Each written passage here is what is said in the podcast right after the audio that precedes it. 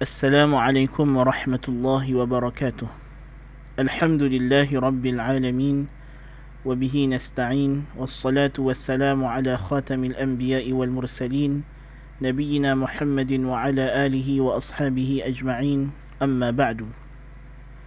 Para pendengar yang dirahmati Allah Subhanahu wa taala, dalam episod secangkir Milo Panas pada petang ini, saya ingin mengajak para pendengar sekalian untuk memerhatikan sejumlah peringatan khusus berkenaan dengan nisfu Sya'ban. Memandangkan hari ini kita akan memasuki nisfu Sya'ban pada malam ini dan ada hukum hakam yang mesti kita perhatikan dan ada amalan-amalan yang kita kena perbetulkan dalam masyarakat kita berkenaan dengan nisfu Sya'ban ini. Di antara amalan-amalan yang sering dilakukan dalam masyarakat pada malam nisfu Sya'ban seperti berkumpul ramai-ramai membaca Yasin tiga kali dan mungkin ada dalam kalangan masyarakat yang masih mengamalkan seperti solat-solat khusus berkenaan dengan nisfu Sya'ban. Pada hakikatnya ini semua adalah amalan yang tidak ada sandaran dalil yang sahih dan ianya adalah berlawanan dengan sunnah Nabi alaihi salatu wassalam. Saya tidak ingin membicarakan dengan pandangan diri sendiri, sebaliknya pada petang ini insya-Allah saya akan membawakan satu fatwa daripada seorang ulama yang mu'tabar dalam kalangan fuqaha Syafi'iyah. Bahkan beliau adalah seorang yang dianggap mu'tamad dalam mazhab Syafi'i mutaakhirin. Dan menjadi fatwa-fatwa beliau menjadi rujukan utama dalam kita memahami mazhab al-Imam Syafi'i yang menjadi anutan uh, orang Malaysia ataupun orang Islam di Malaysia ini khususnya dan juga di serata dunia. Bahkan Ibnu Hajar yang kita akan sebutkan ini Ibnu Hajar Al-Haytami rahimahullahu taala. Tidak tidak tidak asing lagi. Beliau adalah sahibu Tuhfatil Muhtaj rahimahullah taala. Dalam Al-Fatawa Al-Fiqhiyah Al-Kubra, Ibnu Hajar Al-Haytami rahimahullah taala telah ditanya berkenaan dengan puasa nisfu Sya'ban, hukum puasa khusus nisfu Sya'ban dan hukum menghidupkan malam nisfu Sya'ban. Lalu jawab beliau, بأن الذي صرح به النووي رحمه الله في المجموع أن صلاة الرغائب وهي اثنتا عشرة ركعة بين المغرب والعشاء ليلة أول جمعة من شهر رجب وصلاة ليلة النصف من شعبان مئة ركعة بدعتان قبيحتان مذمومتان ولا يغتر بذكرها في كتاب قوت القلوب وفي إحياء علوم الدين ولا بالحديث المذكور فيهما فإن كل ذلك باطل ولا ببعض من اشتبه عليه حكمها من الأئمة فصنف ورقات في استحبابهما فإنه غالط في ذلك. وقد صنف ابن عبد السلام كتابا نفيسا في إبطالها فأحسن فيه وأجاد. انتهى. وأطال النووي أيضا في فتاويه في ذمهما وتقبيحهما وإنكارهما واختلفت فتاوى ابن الصلاح واختلفت فتاوى ابن الصلاح فيهما وقال في الآخر وإن كانتا بدعتين لا يمنع منهما لدخولهما تحت الأمر الوارد بمطلق الصلاة. ورده السبكي بأن ما لم يرد فيه إلا مطلق طلب الصلاة وأنها خير موضوع فلا يطلب منه شيء بخصوصه فمتى خص شيئا منه بزمان أو مكان أو نحو ذلك دخل في قسم البدعة وإنما المطلوب منه عمومه فيفعل لما فيه من العموم لا لكونه مطلوبا بالخصوص. انتهى. وحينئذ فالمنع منهما جماعة أو انفرادا خلافا لمن وهم فيه متعين إزاله متعين إزاله. لما وقع في أذهان العامة وبعض المتفقهة والمتعبدين والمتعبدين من تأكد سنهما وأنهما مطلوبتان بخصوصهما مع ما يقترن بذلك من القبائح الكثيرة. كتب لي رحمه الله تعالى yang dijelaskan yang telah dinyatakan oleh النووي رحمه الله يعني إمام نووي دلم كتاب beliau Al-Majmu' Syarah bahawa salat raghaib iaitu 12 rakaat di antara maghrib dengan isya pada malam Jumaat yang pertama bulan Rajab dan salat nisfu Sya'ban 100 rakaat adalah dua perkara bid'ah yang jelek, dua bid'ah yang buruk dan dicela. Dan janganlah terpedaya kerana ada disebut berkenaan kedua salat ini dalam kitab Qutul Qulub dan dalam Ihya Ulumuddin. Dan jangan terpedaya juga dengan hadis yang disebut di dalam kedua kitab ini. Kerana kesemuanya itu adalah batil. Dan jangan pula terpedaya dengan sebahagian ulama yang telah terkeliru dalam hukum ini lalu mengarang sebahagian kitab menyatakan bahawa kedua-dua solat ini adalah sunat. Kerana hakikatnya ulama itu telah pun tersalah dalam perkara tersebut dan Ibnu Abdus Salam yakni Al-Izz Ibn Abdus Salam rahimahullah sultanul ulama telah mengarang kitab yang sangat baik pada membatalkan menolak segala hujah-hujah yang mengatakan ianya sunnah. Dan kitab itu dia telah berjaya membuktikan yakni bahawa salat tersebut tidak ada. Itu perkataan Imam Nawawi dalam Al-Majmu' Demikian juga An-Nawawi telah memanjangkan bicara dalam fatwanya pada mencela dan menjelekkan dan mengingkari kedua-dua salat ini. Adapun fatwa Ibnu Salah berbeza-beza. Dalam satu fatwanya dia mengatakan walaupun kedua salat ini bid'ah tetapi tidak dihalang kerana ia termasuk dalam perintah umum untuk kita mengerjakan salat. Namun begitu As-Subki telah membantah yakni telah membantah fatwa Ibnu Salah tersebut dengan menyatakan bahawa apa yang tidak apa yang warid dalam masalah solat itu hanyalah tuntutan mutlak secara umum untuk kita memperbanyakkan solat dan bahawa solat itu adalah sebaik-baik amalan.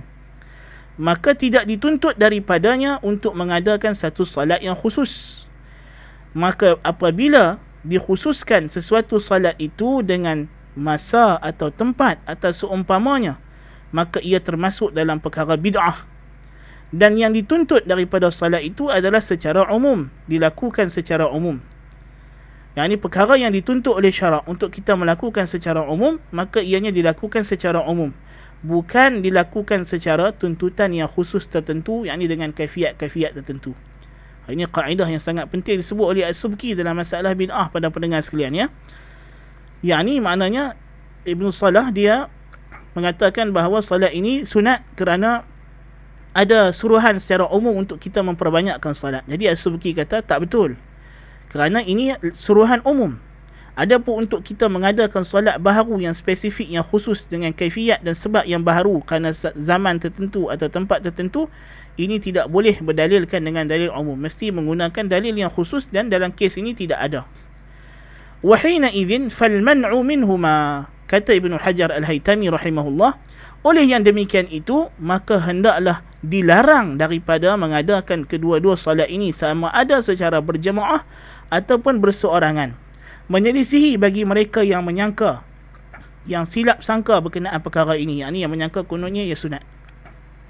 Bahkan, menghalang perkara ini adalah perlu dan dan menjadi fardu ain untuk dihilangkan. Yang ini tertentu, muta'ayyinun. Yang ini pada pihak yang berkuasa maksudnya perlu kepada mereka untuk menghalang perkara ini daripada dilakukan oleh orang kerana untuk menghilangkan daripada pandangan orang awam dan sebahagian orang yang mengaji fiqh dan ahli ibadat yang beranggapan bahawa perkara ini sangat sunat dan ia dituntut secara khusus. Sedangkan amalan ini berserta bersama dengannya banyak perkara-perkara yang jelek kata Ibnu Hajar rahimahullah. Yang ini mesti dilarang kata Ibn Hajar perkara ini sebab dia telah menjadi bid'ah yang jelek yang telah menjadi salah faham dalam kalangan orang awam orang duk i'tiqad kata ianya sunnah maka muta'ayyinun dia kata muta'ayyinun ni mesti perlu memang sangat-sangat perlu bagi mereka yang ada kuasa kemampuan untuk melarang amalan bid'ah ini Hadha ma yata'allaqu bi hukmi salati lailati nisfi Sya'ban. Ini berkenaan dengan hukum salat nisfu Sya'ban yang khusus. So kesimpulannya tidak ada salat nisfu Sya'ban yang khusus.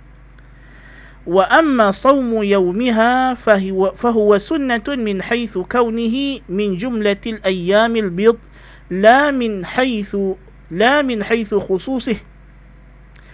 Jadi dia kata, ada pun berkenaan puasa khusus nisfu Sya'ban. Ini juga di antara perkara yang sering berlegar dalam masyarakat, dia puasa nisfu Sya'ban. Kata Ibn Hajar rahimahullahu ta'ala, ada pun puasa pada harinya, maka ianya sunnah kerana termasuk daripada hari-hari putih. Yang ini hari-hari bulan mengambang. 13, 14 dan 15 hari bulan daripada setiap bulan hijrah. Di antara puasa yang sunnah ialah puasa hari bid bukan kerana ianya hari yang khusus untuk berpuasa. Yang ni nisfu Syaban tidak ada puasa khusus namanya puasa nisfu Syaban. Tidak ada sahaja aku puasa esok hari nisfu Syaban, tidak ada. Yang ada puasa sama ada kita kata dia puasa bulan Syaban, puasa sunat bulan Syaban biasa macam hari-hari lain dalam bulan Syaban atau puasa hari putih. Ha, itu adalah puasa hari putih 13, 14, 15. والحديث المذكور عن, عن ابن ماجه ضعيف قال بعض الحفاظ وجاء في هذه الليلة أحاديث متعددة وقد اختلف فيها وضعفها الأكثرون وصحح ابن ماجه بعضها وخرجه في صحيحه Adapun hadis berkenaan dengan fadilat nis malam nisfu Sya'ban ini di antaranya yang diriwayatkan oleh Ibnu Majah ianya adalah dhaif kata Ibnu Hajar. Dan berkata sebahagian al-huffaz ulama huffaz hadis telah datang berkenaan malam nisfu Syaban ini hadis yang pelbagai dan para ulama telah berselisih pandangan berkenaannya. Majoriti kebanyakan ulama mendhaifkannya dan Ibnu Majah telah mensahihkan sebahagiannya dan meriwayatkannya dalam sahihnya ini dalam sunnah Ibnu Majah. ومن أمثلها حديث عائشة قالت فقدت النبي صلى الله عليه وسلم فخرجت فإذا هو بالبقيع رافع رأسه إلى السماء فقال أكنت تخافين أن يحيف الله عليك ورسوله فقلت يا رسول الله ظننت أنك أتيت بعض نسائك أتيت بعض نسائك فق بعض نسائك. فقال إن الله تبارك وتعالى ينزل ليلة النصف من شعبان إلى السماء الدنيا فيغفر لأكثر من عدد شعر غنم كلب. خرجه أحمد والترمذي وابن ماجه لكن ذكر الترمذي عن البخاري أنه ضعفه. وفي حديث لابن ماجه إن الله لا يطلع إلى خلقه ليلة النصف من شعبان فيغفر لجميع خلقه إلا لمشرك أو مشاح وفي حديث عند أحمد وخرجه ابن حبان في صحيحه إن الله لا يطلع إلى خلقه ليلة النصف من شعبان فيغفر لعباده إلا اثنين مشاح أو قاتل نفس. وبقيت أحاديث أخر كلها ضعيفة. Antara hadis yang paling baik sanadnya berkenaan masalah ialah hadis Aisyah katanya satu malam aku tengok Nabi tak ada dekat tempat tidur. Aku keluar cari Nabi, aku tengok Nabi dekat Baqi'. Sedang mengangkat kepalanya memandang mendongak ke langit. Lalu aku lalu Nabi berkata kepadaku, "Wahai Aisyah, adakah kamu takut Allah dan Rasulnya berlaku tidak adil kepada kamu?" Yang ni hang takut aku buat apa-apa benda yang melanggar hak kamu sebagai giliran malam kamu di rumah kamu kah? Maka kata Aisyah, "Ya Rasulullah, aku ingat engkau pergi rumah isteri kamu yang lain." Lalu kata Nabi SAW, sesungguhnya Allah Tabaraka wa Ta'ala turun pada malam nisfu Sya'ban ke langit dunia. Lalu dia mengampunkan, yakni daripada hambanya lebih banyak daripada bilangan bulu kambing Bani Kalb. Hadis ini diriwayatkan oleh Imam Ahmad, At-Tirmizi dan Ibnu Majah. Tetapi At-Tirmizi menyatakan bahawa Al-Bukhari mendhaifkan hadis ini. Dan dalam hadis yang lain riwayat Ibnu Majah sesungguhnya Allah memerhatikan kepada makhluknya pada malam nisfu Sya'ban lalu dia mengampunkan ke semua mereka kecuali orang yang musyrik atau musyahin. Musyahin ni orang yang ada perselisihan, pergaduhan, putus silaturahim ataupun yang melakukan bid'ah. Dan dalam hadis di sisi Imam Ahmad dan dikeluarkan oleh Ibnu Hibban dalam sahihnya, sesungguhnya Allah memerhatikan kepada makhluknya pada malam nisfu Sya'ban. Lalu dia mengampunkan kepada seluruh hambanya kecuali dua golongan. Musyahin, orang yang melakukan perkara bid'ah atau memutuskan silaturahim. Atau orang yang membunuh diri. Dan terdapat lagi hadis-hadis yang lain. Kesemuanya adalah da'if kata Ibnu Hajar.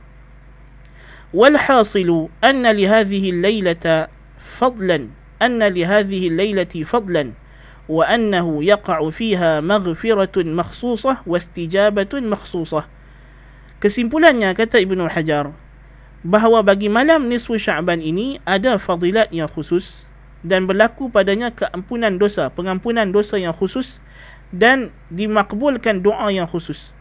Tapi walaupun hadis-hadis itu dhaif tapi disebabkan dia banyak maksud Ibnu Hajar di sini ialah walaupun hadis tadi dhaif tapi dia datang dengan pelbagai riwayat. Dan dia dalam bab fadail amal. Maka para ulama dalam perkara macam ni mereka apa nama melonggarkan syarat untuk kita beramal dengan hadis yang dhaif. Apatah lagi ada sebahagian ulama hafiz hadis juga yang mensahihkan sebahagian riwayat hadis ini. Jadi dia kata memang malam nisfu Syaban ni ada fadilat.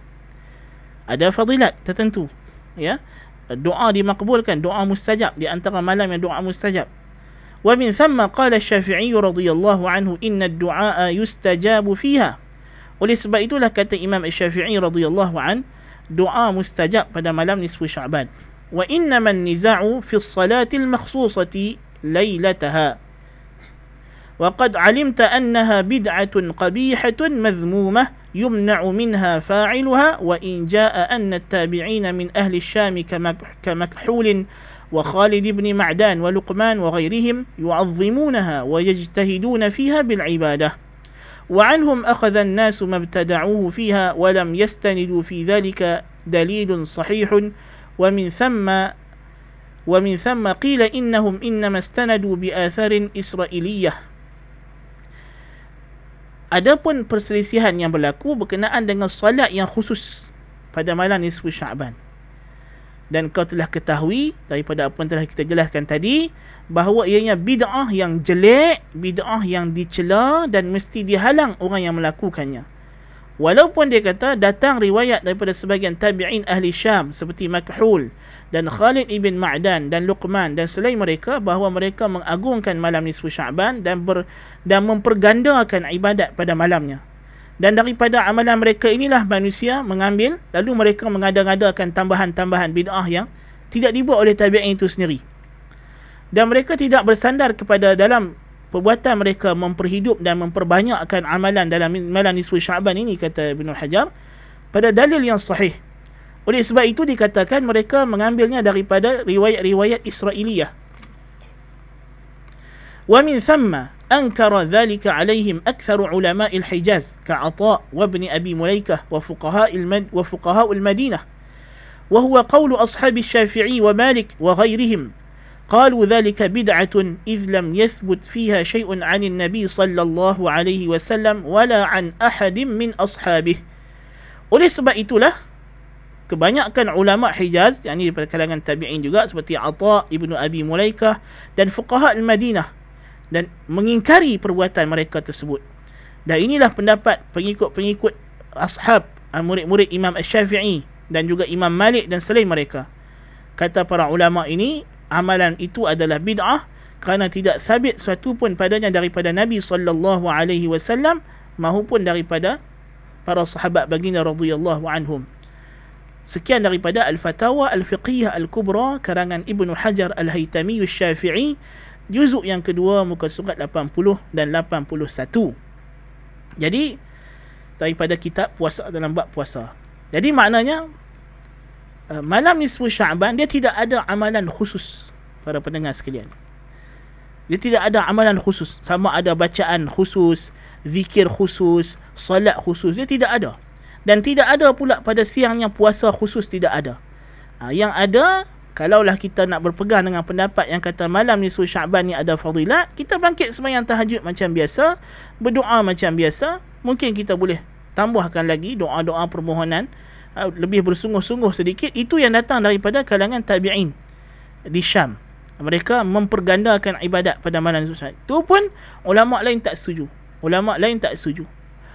Para tabi'in yang lain tidak setuju dengan perbuatan mereka kerana tidak ada riwayat yang sahih mengatakan Nabi ada menambah ibadat lebih daripada yang biasa pada malam nisfu Sya'ban bahkan Nabi memang tahajud setiap malam dan Nabi bangkit setiap malam berdoa. Dan setiap malam Allah Taala turun ke langit dunia. Satu per tiga malam yang akhir. Setiap malam. Bukan malam nisfu Syaban sahaja. Ha, cuma dia ada fadilat yang khusus tambahan sedikit. Itu sahaja. Ha, maka tidak ada dalil untuk kita mengadakan bacaan Yasin tiga kali. Esoknya konon puasa niat puasa nisfu Syaban ni semua tidak betul. Cuma betul lah kita nak kata bagi orang yang tidak ada puasa yang biasa dia puasa dalam bulan Syaban apabila telah masuk 16 Syaban dilarang diharamkan ke atasnya untuk berpuasa dan tidak sah puasanya puasa sunat kecuali puasa qada nazar Itu dibenarkan. Puasa qada, nazar, kafarah tidak ada masalah. Maka kalau ada orang yang tidak sempat nak puasa pada awal Syaban dan dia nak puasa di hujung Syaban, dia kena puasa 15 dan dia kena sambung terus sampai habis Syaban. Kalau dia ada buka sehari lepas daripada 15, contoh dia puasa 15, dia tak puasa 16, maka dah tak boleh lagi dia puasa selepas itu. Atau dia puasa 15, 16, 17 dia tak puasa. Maka 18 sampai seterusnya dia tak boleh puasa. Ha, itu adalah hukum hakam berkaitan dengan hari larangan puasa yang para pendengar sekalian boleh rujuk pada apa yang telah kita bincangkan dalam kelas-kelas yang khusus berkenaan dengan hukum hakam fiqah puasa. Jadi ini yang saya hendak tanbih, hendak beri peringatan khusus berkenaan dengan nisfu Syaban supaya ibadat kita lebih telus, lebih diterima oleh Allah Subhanahu wa taala dan bertepatan dengan ajaran Islam yang dibawa oleh baginda Nabi sallallahu alaihi wa alihi wasallam. Semoga ada manfaatnya. Qultu lakum ma sami'tum subhanakallahumma wa bihamdika ashhadu an la ilaha illa anta astaghfiruka wa atubu وصلى الله على نبينا محمد والسلام عليكم ورحمة الله وبركاته.